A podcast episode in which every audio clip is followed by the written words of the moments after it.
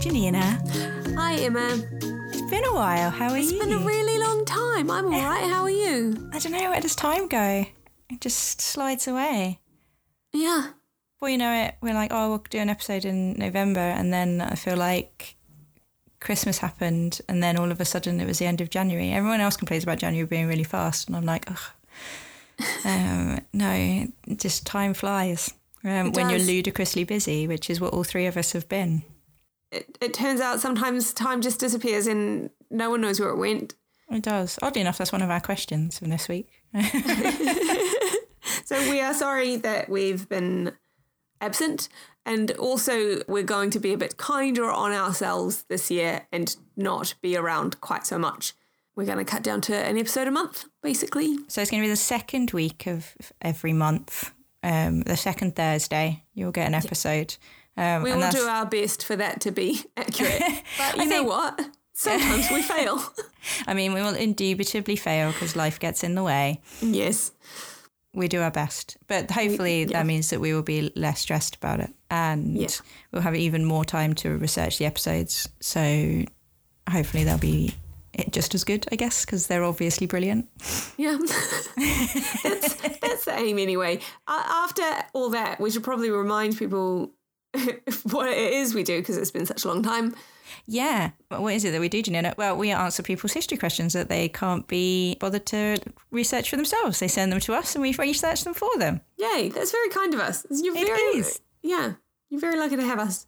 Yeah, they are very lucky to have us. Everybody should be, should be very grateful for every minute that they get. To be fair, poor Connor, my partner, has Yep. spent like the last month going, when is there going to be another episode? Um, and also, who are we? Is a good oh, question. right. Yeah, that thing. So you are Janina Matthewson, writer, podcaster, author of books, celebrated writer of Within the Wires podcast, co-writer, and now head and co-writer of extremely popular BBC podcast Murmurs.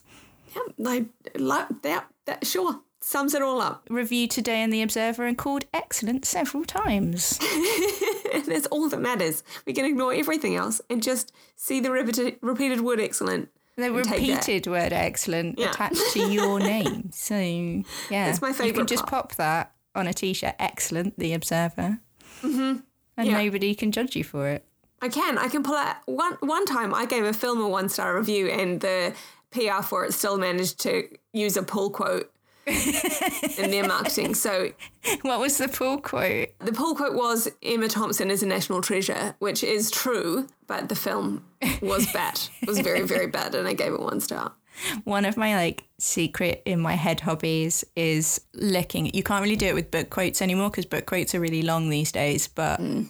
you used to be able to do it with them, and with film quotes is writing a sentence around the pull quote that is actually a criticism. So the you know, if it's just as excellent, then you could be like, this film had the potential to be excellent, but unfortunately, it's a letdown every way. Or even it could have just said this film is anything but excellent. Yeah, exactly.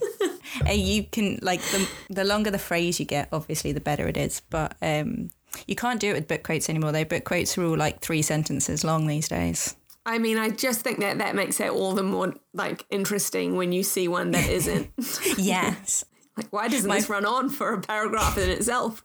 My favourite current one, well, it's not that current anymore, but is one from Stephen King, who will blurb anything, but has basically given up on giving more than two sentences. So if Stephen King says he likes something, he hasn't read it. Like he just doesn't. he he will blurb anything that comes across his desk. But he just had one for a guy called C.J. Tudor, and mm-hmm. just said, "If you like me, you'll like this." um, anyway, that's my day job. Stephen King. This is my night job, which is history. We don't have a one question today, Janina. We have about nine questions because we're doing short answer question day. Yep. Start, start the year off with something quick and fun. Quick and fun, yeah, where we will only say it's more complicated than that, maybe twice. I don't know. I'm assuming we'll say it for every question, to be honest. All right, let's get stuck in. Question one comes from at the OGB on Twitter. I think asked us another question, but I don't remember now. Mm. I've always wondered about city states. I don't fully understand how they existed separate from countries, which is a question I'd never really thought about, to be honest. But it's a good. It is. It's a good question because it does come up, and I think if you haven't learned much about geography over time. Yeah. The trick to this question lies in the concept of the state and the concept of the country, and then the wider concept of a nation. So, a state is a political region that is autonomous that exercises control over a population basically. So a state can be small thing like a city or it can be a big thing like a country. Most countries are states but not all of them. So scotland is a country but it's not a state because it is governed by the wider state of great britain and basically city states existed in the past because in order to exert power over a population or a geographical area that is bigger than basically as far as you can travel for one day on a horse is really, really hard. uh, it is, takes a huge amount of resources and infrastructure and military power and force basically to be able to exert the will of a central government over a space wider than where they can get to quickly. Yeah. So the like idea of countries formed like is really quite it's very new. modern. It's very, very modern, and a lot of that I think came about. And this I think is clear if you listen if you listen to favorite podcast of the podcast Rex Factor, um, it becomes quite clear because and England's I think an older than normal country, but it's still hard to pin down. But you can hear how it became England, yeah. like from being these separate regions and a lot of that is because one person ended up sort of inheriting two places, so they became his domain and that sort of thing. And there was intermarriage, and there were promises to give your region to some other king if you died rather than to your son. Yeah. And peace accords and all that sort of stuff going on that slowly meant that it was brought in under the one umbrella of England, which I think is kind of debatable when it, when that happens as well. Like, who was the first true king of England? That is, is kind of a debatable point. And um, then the what kind of border settlement takes a long time as well. See, England is interesting because it never had city states really because it's too yeah. small. What it had was kingdoms instead, and a kingdom. So a city state has a central urban area which is where the city state is focused on. So Athens is a city state because it has Athens and then it has this kind of surrounding rural area, but the center is Athens and you know the Vatican City is a city state uh, because it has the Vatican City. I like Vatican City. I didn't actually realize this until I like I, I didn't realize until I went to Rome that the Vatican City is its own state separate from yeah. Rome. Technically, one day they could make you show your passport to go like just cross yeah. over the road. I didn't realize how that had happened until reading about this, and I, because Rome was a city state right up until 1870, and mm-hmm. it was mm-hmm. ruled over by the Pope. But the King of Sardinia, Victor Emmanuel II, just rocked up and decided to take control. And the Pope at that point just shored up the Vatican and was like, no, you can't have it. Um, but then that meant that everyone inside the Vatican couldn't leave because Rome, the Rome surrounding them now belonged to this other kingdom. Yep. Um, so they declared, the Pope declared himself and everyone in there with him Vatican prisoners. And that state re- status remained until 1929. so for 60 years, until Mussolini negotiated a treaty that said the Vatican would be recognized as an independent state within Rome and that they could come and go through Rome as they pleased. Which is kind of a wild journey, but it makes it me really happy. but every as you know for the antipopes episode there's so much going on with the vatican that so um, much going on. that is so fun. Yeah we still do have city states today. Like hong kong is a city state. It's an mm-hmm. or, like mm-hmm. autonomous region semi-autonomous region within the wider country of china. Qatar malta which I realised um, I was going through earlier about questions, and I found that we've got a question about um, Malta, the history of Malta. So I'm looking mm-hmm. forward to that one. The easiest way to think of, of city states, I think, is to think of them in the same way that like American states exist, whereby they are a kind of a small but autonomous entity that exist within a wider context. Um, so if you're thinking of medieval city states, for example, or Athenian city states, which is where I always tend to go with it, like they all know that they have this kind of wider thing which connects them, like they all consider themselves to be Hellenes in Greece, but they also all consider themselves to be autonomous parts within that, in the same way that American states all consider themselves to be autonomous regions, like I am a Texan and these are my Texan laws, or I am a New Yorker and these are my New mm-hmm. Yorker laws. But they all agree that they are under the wider umbrella of American this is we go into that a little bit in our episode on World War One because that was yeah. part of the crisis of German nationalism. That a lot of places in Europe had sort of evolved into countries that had a really strong sense of national identity, and German city states hadn't really had the same organic process. So had this fight to decide what it meant to be German, which ultimately yeah. led to uh, genocide, which is a shame. but yeah, you can listen to our episode on the Sword of Longinus for more about that. But uh, yeah, the interesting thing with that period of World War One as well is when you read about when World War One started, you realize how late the concept of a, a country that exists separate from its ruler is in Europe.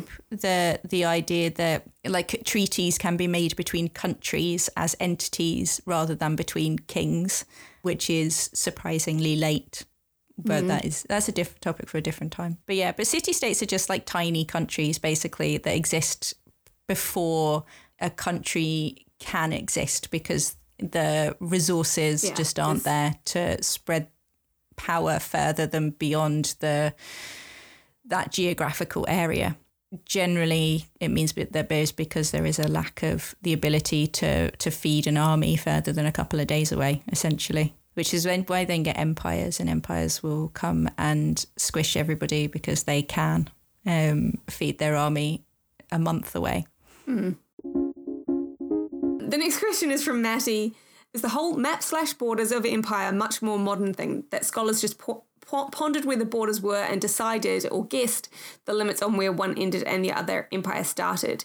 So, how did our def- definition of empire borders happen? So, they're actually very specific in the ancient world, across the ancient world, about where borders end. Um, in Europe, natural borders are used quite frequently. So, there's a lot of rivers and forests across continental Europe that are super useful as borders. So you can say for a long time the Roman Empire ended at the Rhine, like, and then at the Danube. So from the Rhine to the Danube, and then getting across those two things was too much of a struggle.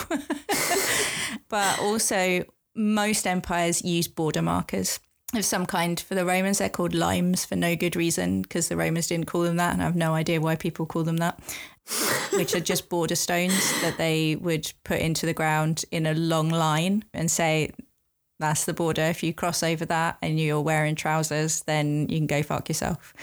And they were pretty specific about it. Like Hadrian's Wall was a border that said this is the furthest limit of the Roman Empire, and we're pretty happy about how far this has got. And then a couple of emperors later, they built the Antonine Wall, which is about four foot high and made of mud, and they went down. This is the border.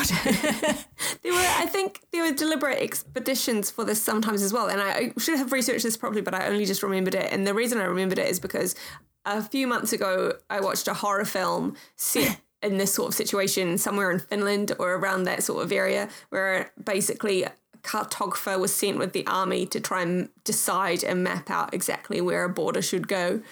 And then it's a horror film, so horror stuff starts happening. So excellent. Yeah, that sounds It's very good, and I can't remember what it was called. Um, it was in. We'll find out I what it was called and put it in the notes. Some of my favorite things are border stele from Middle Eastern empires because they're one they're very very old and that's very cool and two because they tend to be quite bitchy so like ancient Egyptian empires and Mesopotamian empires were very keen on border stele and they would put like the whole story of how this basically it's a big lump of rock where they had carved they would carve the whole story of how this came to be about on it essentially mm-hmm. so like in the 17th year of the reign of X, there was a big war about who owned this acre of land. And then X said Y and Y said Z. And after X amount of people died, we decided to put this up in order to denote where the exact line was between the two of us. And you can see some of them in the British Museum. There's one between the border of Lagash and Umma. And the good thing about quite a lot of like Mesopotamian cultures is they're very wordy. So they do like to put the whole story on there. And they also like to put up border stele with the law codes written on them or like a an abbreviated version of the law code so that you'd know if you were crossing into this territory and this is what the laws of this territory are. Mm-hmm. Which is good because that's how we've got quite a lot of law codes. but I like that as a like it's like an informational sign. Like Yeah. when you cross over the border here and you go down south and you like basically you get a little sign that says that everything is in kilometers now. Yeah. Or when people come off the boat in Dover, there's loads of signs that say please drive on the left because people Yeah. forget. And it's basically like that. Like this is what the deal is now. Yeah. There's Now you're also, crossing I over think here. it's worth remembering that borders, I mean, they are still contentious things, but they are sometimes like a lot of it is what do the people who live on this land, what do they feel about who they are in relation to the countries that that border could be on either side of. So there are people in the Crimea, for example, who feel very strongly Ukrainian, but there are also people in the Crimea who feel very strongly to be Russian, and that's Yes. why there is conflict, you know. And I Oh, think no, this- see, now we get into the concept of a nation. well, yeah, but I, which is not quite not Which is not different quite to a direct country. answer, but related. Like the you know, how do you decide what is part of a nation? Part of that decision is who lives there Yes. and how do they feel. And they almost never agree. Yeah, it's a problem. It is a problem. The classic way of thinking about nations is like the Crimea, not the Crimea, like Crimea, but also the Yoruba nation of West Africa, hmm. who are 44 million people in West Africa who used to have a nation. And then the colonial powers came along and divide, drew country lines basically straight across them. Mm-hmm. And now they inhabit Nigeria and Benin and Togo and a couple of other places. And exist as the Yoruba nation, but within the country of Nigeria. Yeah, And the, the border apparently gives no shits about them. So, yeah, and I mean a lot of that happened in India and Pakistan as well. There used to be a whole lot of kingdoms in there, and then the British just claimed a lot of it, did a partition, and uprooted all these people who had belonged to a kingdom that was had an identity, and that we just trampled all over, basically. yeah. Modern borders, I suspect, are a lot more because we can use computers and things and satellite mapping to say that a border goes in this exact six inches of space is where getting what more specific than I suspect that they used to. But they did use border stones, and you can see the border stones. And like, I mean, they're all in museums now. Like they dug them all up and ruined it. But it's interesting that they they are quite physical and specific hmm. places. They're not. They're probably more physical than they are now, particularly in Europe, where we don't go across border architecture very often. Like, as I say, I live in Northern Ireland. Going down south is you did. There's no architecture, and also the border literally goes through people's houses. and I've been to went to my, my friend's Shawneen wedding, and I think that we crossed the border two or three times between like just driving from the wedding ceremony to the reception venue, which is basically on the border. And it's just it's not a physical doesn't exist physically Yeah, because it doesn't exist in forts and walls and border stones anymore. yeah. All right. Hopefully that answers that question. Uh, Next question is from Ed. And this is actually a question that we've had for ages. And I just refound it. So sorry, Ed, that it took so long. it seems that a lot of English words have their roots in Latin. Does Latin have roots? To which the answer is yes. It'd be a bit weird if it had sprung fully formed from the earth, to be fair.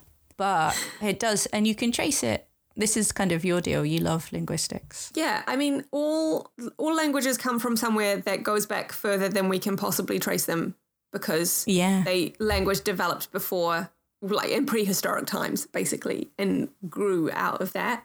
So what you get is there is there's, there's an entire field of linguistics devoted to this, which basically tries to trace ancient languages by analyzing modern languages and trying to find which ones share enough common ground that they might have a shared root and trying to trace where that came from. And they're called proto languages and they there's quite a lot that people have like tried to, like it's obviously all speculative. We'll never have proof.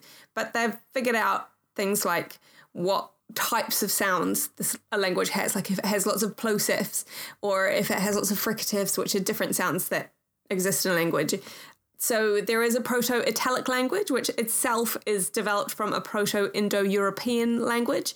The oldest Proto language that we've kind of has been researched is Proto Afro Asiatic language, which was spoken 15,000 years ago and then led to basically a lot of other languages today. I mean, obviously, all language comes from something that existed thousands and thousands of years ago, but that's what they are called. That we can never recover. So, yeah, you had a Proto Indo European, which then devolved into lots of different things, one of which was Proto Italic language, which then again evolved into lots of different things.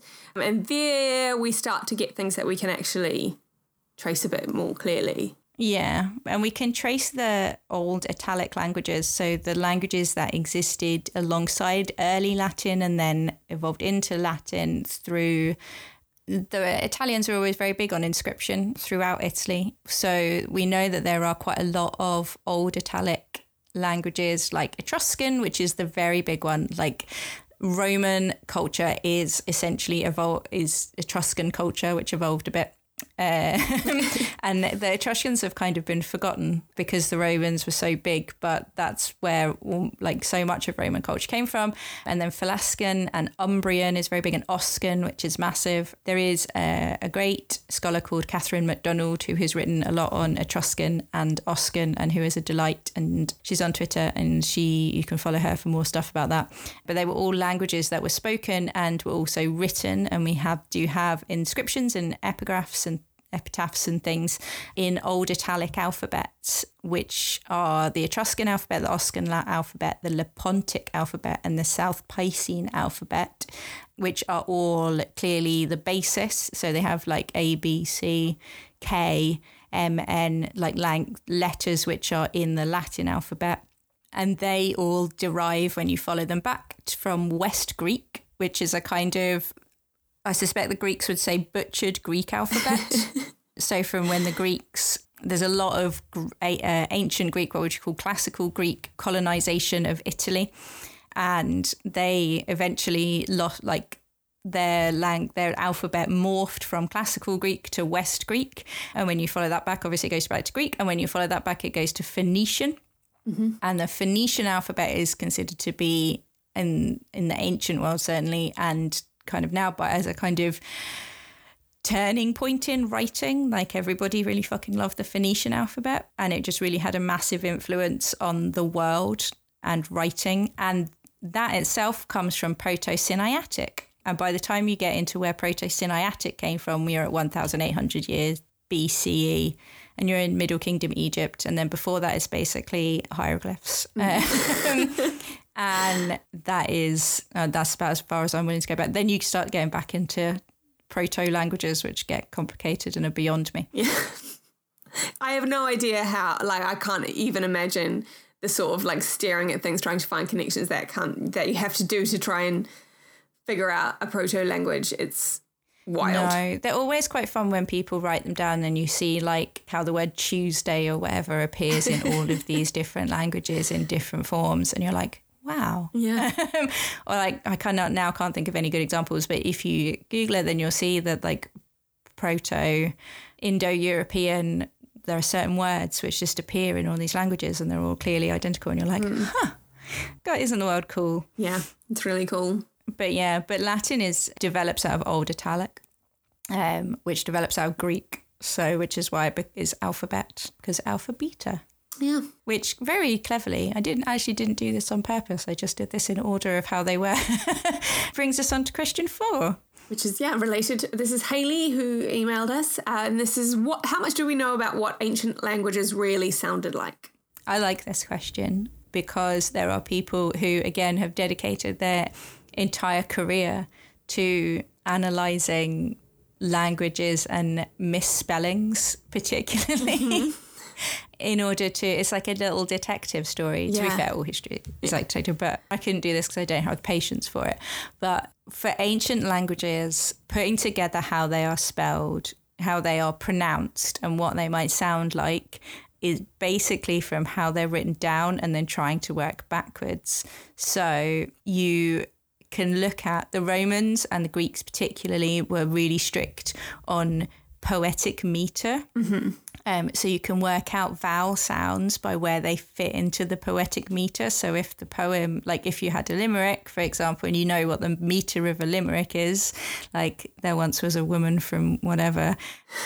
then you can, if you know that you're looking at a limerick, then you can see where the long and the short vowels are in that. So then you can say, okay, so this word must be that vowel is pronounced like that. They also the Romans, especially, were very big on like self analysis uh, and writing about themselves. So they wrote things like grammatical handbooks where they told us things like Quintilian, who is a jurist, tells us that uh, he really hates the letter K and he thinks it's a waste of everybody's time because C already does the job. Mm-hmm. And there's no time according to Quintilian, when you need to use a K, the K is not really technically in the Latin um, alphabet. There's no time when you need to use a K because you can always use a C, and C looks nicer anyway, which tells us that C is never soft and is always hard, mm-hmm. which means that we're mispronouncing Latin all the time because yeah, that means I Cicero. I can't deal with that. You always like it just wigs me out. It's not Cicero. That's ridiculous. can't I can't be doing with it. Kikero, Kaiser. I did notice actually when I was playing, and obviously this is Greek, not Roman, but in um and I know I bring up this game a lot, but in Assassin's Creed Odyssey, it does spell everything with a K. Yeah. Which I found really interesting. And some people do um, in order to be like really specific, mm. but you know, we know we're mispronouncing it you just you, that's fine. Um, we're mispronouncing everything. Yeah, we call people all kinds of weird things. No one ever called Pompey Pompey, but we do anyway. Romans also really conveniently wrote like to take the piss out of bad pronunciation. So in these grammatical guides, they would also put things like or bad spelling, but they would take the piss out of people. Like, oh, some people you always know that someone's from I don't know Umbria when they say ostia instead of hostia. Mm-hmm. And then you can kind of get an idea there. But also, misspellings are a really big thing with scribes. So, this is how a lot of Greek has been put together as well, which is to look at where scribes make common mistakes. So, if they commonly switch to word, like commonly misspell a word or commonly switch to letters, mm-hmm. then we can assume that those letters are the same or have a similar pronunciation. Like the best example I could come up with was people in America often say nipped in the butt mm-hmm. instead of nipped in the bud or on tender hooks instead of tenterhooks yeah. and they will that's what they will write and if you well, the one that like um, has gone around on Twitter a couple of times is the you've got another thing coming instead of you've got another think coming. Exactly. Mm. And from that you can get that the in American pronunciation T and D have very similar sounds mm-hmm. and K and G have like similar sounds at the end of words and you can kind of put that together and you have to take all of these tiny little things. Loan words are another way. So when Latin borrows Greek words or Greek borrows Asiatic words and they then put write them in their own alphabet, they will give you an idea of what a letter sounded like because if they're saying, you know, if this letter is appearing as a PH, then we assume that that letter in Greek sounded like a p. But you have to take all of these teeny tiny little mm. mistakes and things that people bring up from across the entire corpus of Latin literature. And graffiti is a good one because you people, nobody spells things right in graffiti. And kind of and then make a stab at it essentially. Yeah. You can also look at try and look at the physical movement of a language. So the best guess at what Old English sounds like, for example, is that it sounds like Newfoundland accent, which is a super far east settlement in Canada that was settled really aggressively by people from England in, I don't know, 1500s or, whenever that was happening. I didn't look up dates who cares about dates? Um, and then that region no was really isolated, so the accent didn't have a lot of external influences to push it in one way or another, the way other Canadian accents did because of more migration from different areas. So I believe in Canada, the Newfie accent is rigorously mocked a lot of the time. but it's a really interesting little pocket. But it's also a thing where there probably were a lot of different dialects, just like there are today of ancient languages. Yeah. So there probably was not just one way of saying anything. This is the thing with Latin. So there's this really good YouTube channel that I really like, which is called Native, but so it's native without the E, so N A T I V and then L A N G. And that has lots of examples of how ancient languages have been reconstructed in mm-hmm. like seven minute videos and then examples of spelling of what they might have sounded like, which is very fun. Yeah. And it's always interesting to think about with approximations. We have with reconstructions rather we have Hebrew, which was an ancient language that had was de- it was a dead language that was reconstructed from scratch Yeah. to be spoken as a modern language. And you can look at related languages like Aramaic to try and figure out what ancient Hebrew sounded like, but it probably didn't sound all that much like like what modern Hebrew sounds like. Yeah. In the same way that ancient Greek didn't sound much like Exactly, you know, my current modern- Greek. modern Greek, although that had a organic journey through time more so than Hebrew did because it was cut off and then started again.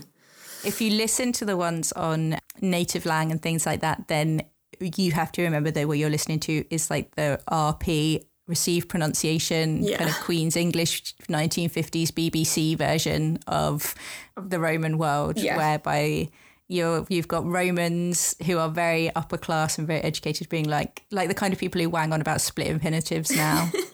And Oxford commas. laugh at you if you have any accent that isn't their bizarre one or mm. don't know the strange pronunciation of upper class English, then you are listening to a very specific dialect of it, and all of the other ones are effectively lost. But except through things like misspellings and graffiti, because the thing is that things like nipped in the butt and damp squibbed instead of dance squib mm. and another think coming and thing coming and all of that is that they are now like they're the ones that people are actually using and they may not be quote unquote uncorrect but if they're in use then they are a dialect of english and therefore you can go fuck yourself It's a thing that I'm always like torn over because half of me is sitting there going, Isn't it so interesting that this phrase, this common phrase, has evolved beyond any meaning?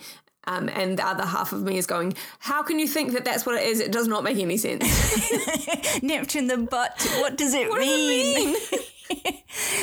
Just people use it and they know a kind of unconscious gut level that this is the time when you use it and therefore what it what the context of its meaning is. But then if you actually think about the words all together you're like yeah no it doesn't mean anything at all.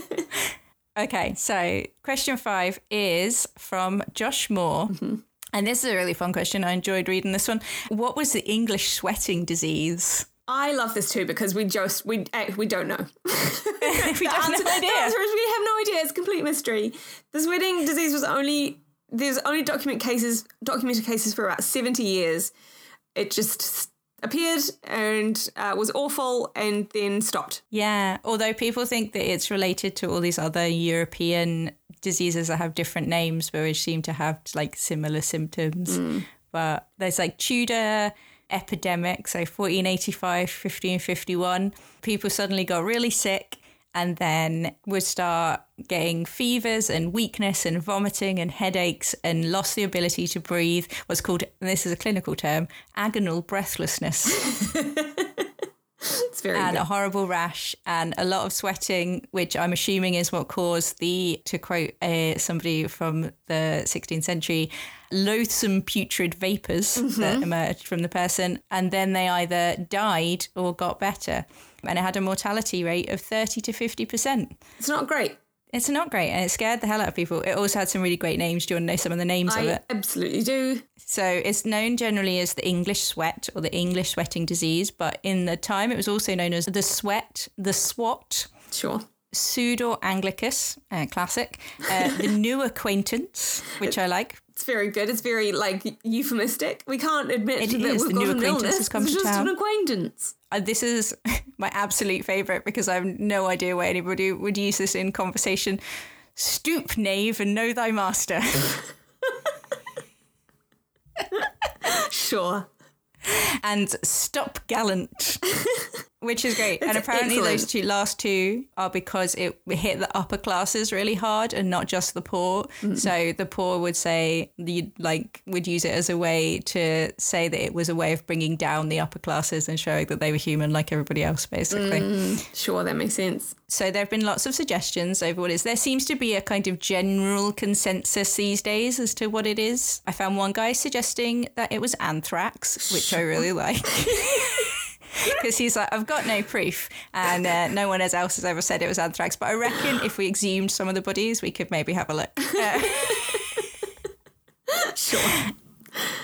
lots of people thought it was just kind of general quote unquote influenza. Mm-hmm. Before the germ theory of medicine was popular, there lots of people thought it was just some kind of poisoning from eating too many sausages or from bad grain. Man, wouldn't it be awful if eating sausages could make you sweat yourself to death? That would be what a world.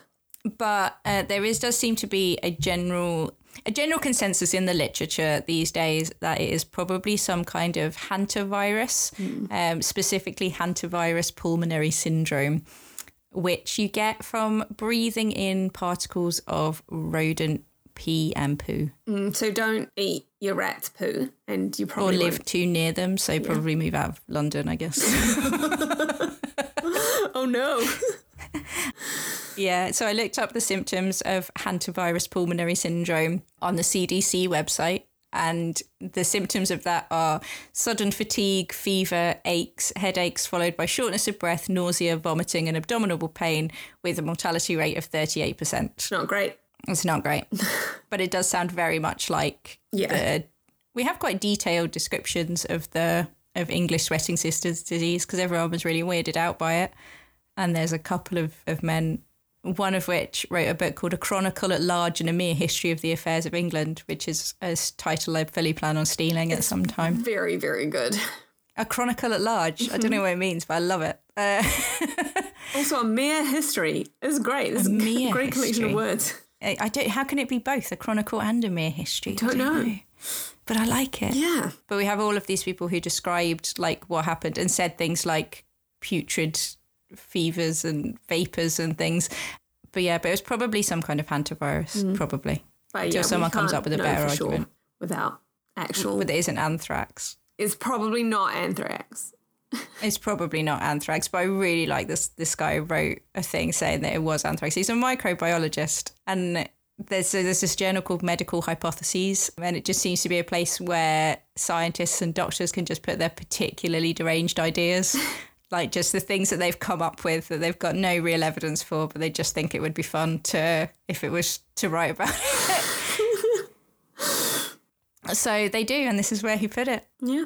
Yeah, like can't prom- can't prove it, but here you go. And so ha- that's that's his thoughts, and it does end with him saying, "I reckon we could, if we exhumed all these people, then we could have a bash." And like we not can't just go around exhuming bodies and testing them. Like that's so much work for an- the ludicrous idea that it might be anthrax.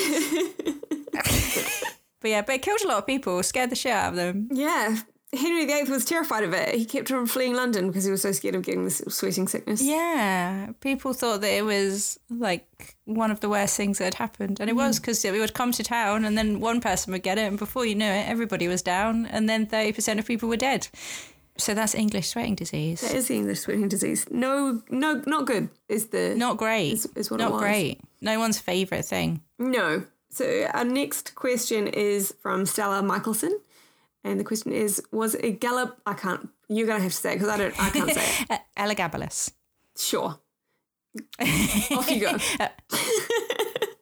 That wasn't his real name. His real name was Avitus. Elagabalus comes from the sun god that he worshipped. Why don't we keep the easy easy name? because he was kind of called, he worshipped a sun god, so he was Syrian, um, and he worshipped the sun god that was called Sol Invictus in Latin and Heliogabalus in in Greek, and he presented himself as a kind of divine priest, king, god of the sun, which freaked the Romans out like you wouldn't believe. he was quite young when he became he exists in this period like right at the very end of the uh, the good Severan dynasty which who everybody likes and they're very fun. We talked about them before, if you remember when we talked about Julia Maesa and grandmother who fought and got him and Severus Alexander to be emperors and they were pretty great. And but he was about 13 or 14 when he became emperor and then went a bit off the rails. He was sort of like, well, I'm the emperor now, so go fuck yourself sure. and did whatever I mean, he wanted. Are, uh, he had he had some patterns to follow, you know. He did. And you know what? If again, I've said this before, I'll say it again forever. If I was 14 to 19 and someone had made me literal king of the known world, then I probably would have gone a bit deranged as well. Yeah, I don't think anyone can blame him. Exactly. So, the reason that he is considered to be kind of a queer icon and he gets described as homosexual a lot. He gets described as a transvestite and he gets described as transgender because of a couple of paragraphs from Dio and one from Herodian, which just about survive. Okay, I'm going to read this to you. Mm-hmm. So, he was bestowed in marriage and was termed wife, mistress, and queen. He would often, this is a bit dodgy, and to be questioned, I reckon, he would allow himself to be caught in the act of adultery, in consequence of which he used to be violently upbraided by his quote unquote husband and beaten so that he had black eyes. Mm-hmm. Dun, dun, dun. When Aurelius addressed him with the usual salutation, My Lord Emperor, hail, he bent his neck so as to assume a ravishing feminine pose and turning his eyes upon him with melting gaze, answered without any hesitation, Call me not Lord, for I am a lady. And then finally, he carried his lewdness to such a point that he asked the physicians to contrive a woman's vagina in his body by means of an incision, promising them large sums for doing so. Mm-hmm. There's a lot of description of him dressing up as a woman. He liked to go out in eyeliner and wearing silk. He shagged men constantly. He was considered to be dangerously feminine. And so there is this these sources which describe him as wanting to or describing himself literally as a woman and wanting a female mm-hmm. sexual organs. Your main issue with this, from my perspective, is that to believe that Elagabalus described himself, would consider himself to be trans in the modern world, mm-hmm. relies quite strongly on believing sources which are very hostile to him and which have no real relationship with him to be describing accurately the things he did and said. Right. So it's kind of tabloid reporting. It's very much tabloid reporting. They come from two sources, one of which is sort of contemporary but which is epitomized. So what we have is a it was kind of like a shortened version of it was written up several hundred years later and what we have is the short version. Mm and one of which is is slightly afterwards. Both of which are very cross about the existence of Elagabalus, and neither of which are notorious for telling the truth about anything at all.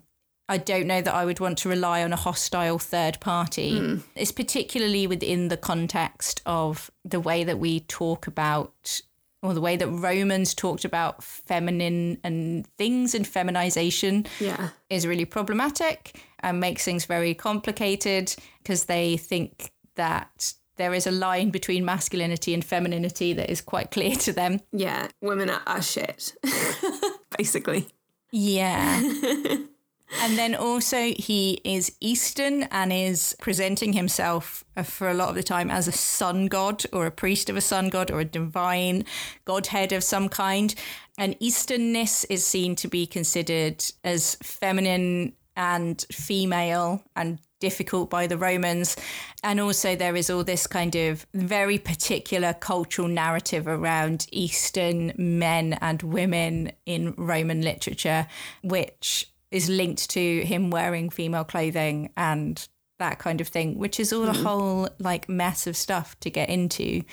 And taking this at face value, you're like, oh wow, yeah, he like describes himself as a woman and wants to have like his male body erased, mm. but it requires you to take it very much at face value. And when you look at his other, see, this is the other the other kind of problem with it, which is that there is that's not the only source that we have for him. We do also have the material culture. So we have his statues, we have his coinage, we have his inscriptions and things like that, where he's not painfully conservative because he does have all this Sol Invictus stuff, which is a real, real wild card. Mm-hmm. And he puts stars on his coins, which blows numismatists' minds. Like, I can't even describe to you how much, like, if you read literature around the coinage, they're like, fuck, like these stars on the back of the coins, like, you wouldn't even believe it.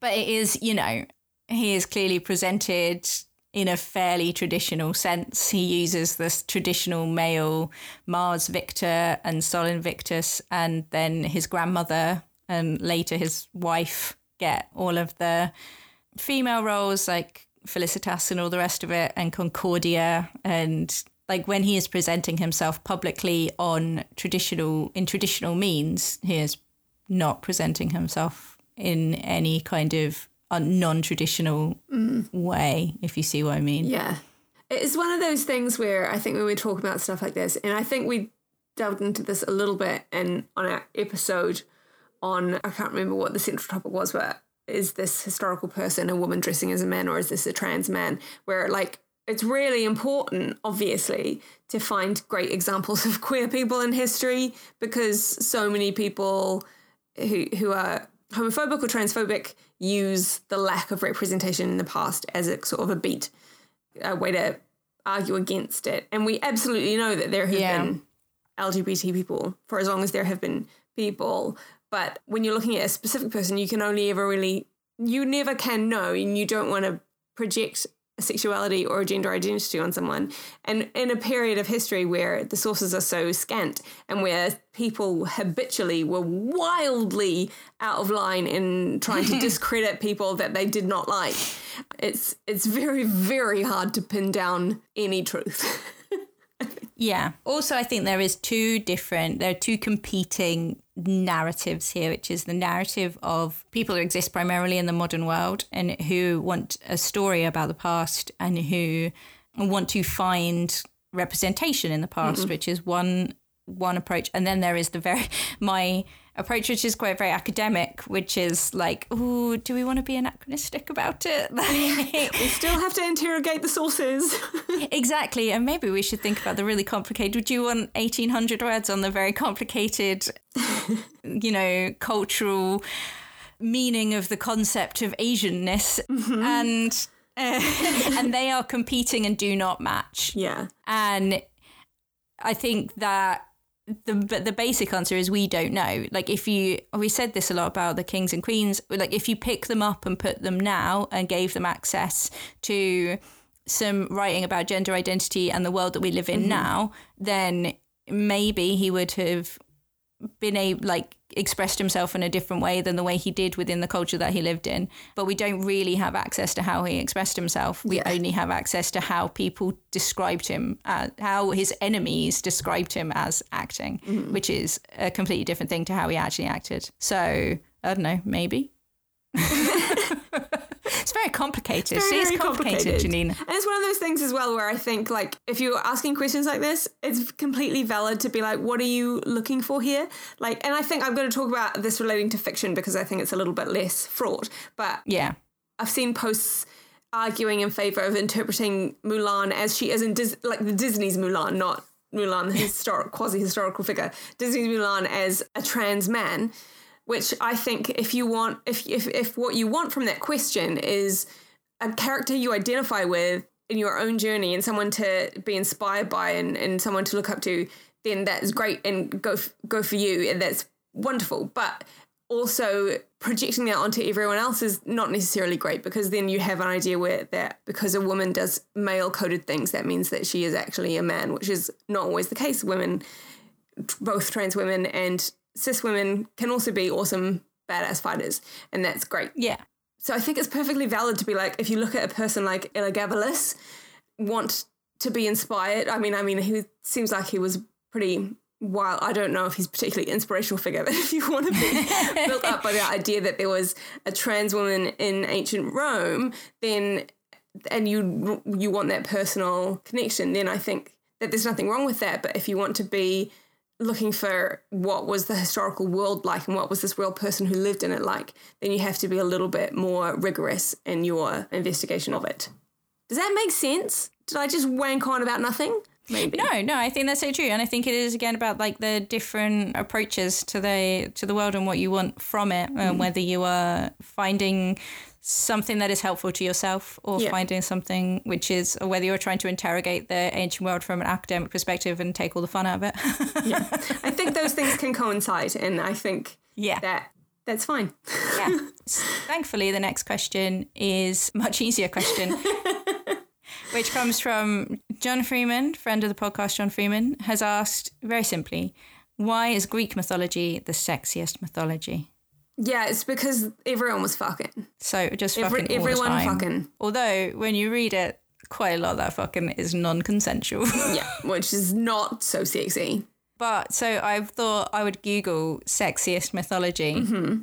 just to see if the like you know what the Google consensus on sexiest mythology was, and literally all of the answers were well, who is the sexiest Greek god. That's the thing. I mean, they had. I mean, Apollo. You know, you can't not be sexy when you've got an Apollo. Come now, yeah. Yeah, it's beautiful. Aphrodite, Aphrodite. I mean, Artemis. Look at her go. Yeah. It's amazing. yeah. So that's because they're always fucking, There's fucking so much.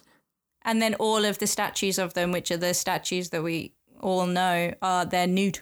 Yeah. Yeah. And it, it's very hard to see that there's any kind of like moral to any of the Greek myth stories. This is like, yeah, th- these are, it's a, he- the Greek gods, goddom is just a very hedonistic society. They're just drinking and fucking and killing. yeah. The only moral that you should take from them, which seems to be the entire point of them, is that the gods don't give a shit about you. No. They they are different to you. and Unless they, want to fuck you, in which case, Yeah, unless you're not going to have a fun time. You're not going to have a fun time. And if you resist them, then you'll probably be turned into a Medusa Yeah. with snakes in your hair and you'll never be able to look at another man again because if you remember correctly medusa gets the snake head turning people to stone thing because she runs into a temple in order to avoid being raped by poseidon mm-hmm. and that's her punishment for resisting him Turned into a monster. yeah Cool and great. it's not that sexy when you actually It's read it not that sexy when with you get down to it, but so a lot of people being turned like people when i say people i mean human women Hmm. being turned into things and uh, raped and assaulted and like dragged around against their will Yeah. while gods are just like eh yeah, it's not great. no Hmm. but yeah that's why it's because we're always fucking Sexy. It's all the sex. That's why Yeah. it's sexy. all right last question Got one more from at Perilous Wood, who asks, "Is it possible we have lost many years over the last five thousand odd years? Like, how good is our ability to piece together calendars and history? So, could entire years have just gone missing? And if so, how might we have lost track of them?" no see i don't think there's necessarily any way to know this Yeah, we don't I know find we the idea of lost years really creepy Yeah. i don't know why do you want you should write an episode about it Oh, maybe. but I suspect that there's probably more than would be ideal. But thankfully, it's usually done from king lists, basically. So, like five past five thousand years of history, most societies kept king lists or ruler lists or lists of whoever was the archon or whatever, and how long their reign lasted for. And from that, we can kind of compare them all to one another. which is a really boring task and I'm glad that I don't have to do it. But I feel like German historians of the 19th century were really into this kind of thing. And so that's how you do it, which is that you get a king list from early kingdom Egypt, and then you also have a king list from Sumeria. Mm. And from those two things, you can kind of put them together. And then you have things like chronicles, where they're so if you've got two different chronicles or king lists or you know annals of things that happened in the years that mention a comet or a solar eclipse. Solar eclipses are super useful. Then you can say okay so that's your point of reference. Mm-hmm. And it's sort of like when we do this podcast when we both start recording we both do a clap so that oliver can match up the sound of the clap and then he knows that they're going to be together. And that's the kind of calendar version, which you can go, okay, okay, solar eclipse happened in this year. So we can put these two together. And from that, we know that the 17th year of X's reign was the 22nd year of Y's reign. And then we can move on. And then you can see then you can find another point of confluence with another, as I say, very boring. It sounds very boring, yeah. but probably really boring. I imagine it's like a lot like football, where it's really, really boring. But then every so often you get like one moment where something happens, and you're like, "Oh my god, a comet!" Uh, yeah. That's mentioned in this one and this one, which is exactly the same as when somebody finally scores a fucking goal in football. Yeah, everybody gets true. very excited and thinks they enjoyed the previous forty-five minutes. yeah, it seems that seems like a fair comparison. Yeah, so it's a lot of lows uh, with the occasional high. But I do find the idea of lost years, like the the entire years of human experience, might have just vanished. Yeah, into not knowing about them. Because it would, it would have to be that mean that that year wasn't recorded by all these different societies, anyone. and what could cause that? Yeah, mm. like yeah, no, I don't know why I find that so. It is a bit creepy. Yeah. Mm. Maybe I'll steal it for a book. Please do. Perilous Wood also asked how accurate is 1917 because he remembered from, I think, episode one that uh, Connor really, really hated Wonder Woman and, turned mm-hmm. it off because he was angry, which I find delightful. But we haven't seen 1917 yet, so yeah, I can't I haven't seen it yet either. We probably will see it. I do feel like I have a thing where I just believe all white male film directors have a thing where one day they will make their war film and we just keep indulging them, even though they're basically all the same. Yeah. This one seems to be in the trenches again, which is why I'm not really, I'm not super excited because I'm kind of it seems to have the exact same plot as Saving Private Ryan, except it's set in World War One instead of World War Two and about British people instead of American I don't know, people. I'm kind of over trenches. I felt this about the what's the one that Peter Jackson made with the colorized Oh sure, I don't know. footage. they shall never be whatever. Yeah, never be forgotten or something. Something yeah. like that. Yeah. But it was just all the trenches and you're like, mm. well, this is just one very specific experience of World War One and it makes it look like World War One wasn't World War One, it was just France and Belgium. Yeah.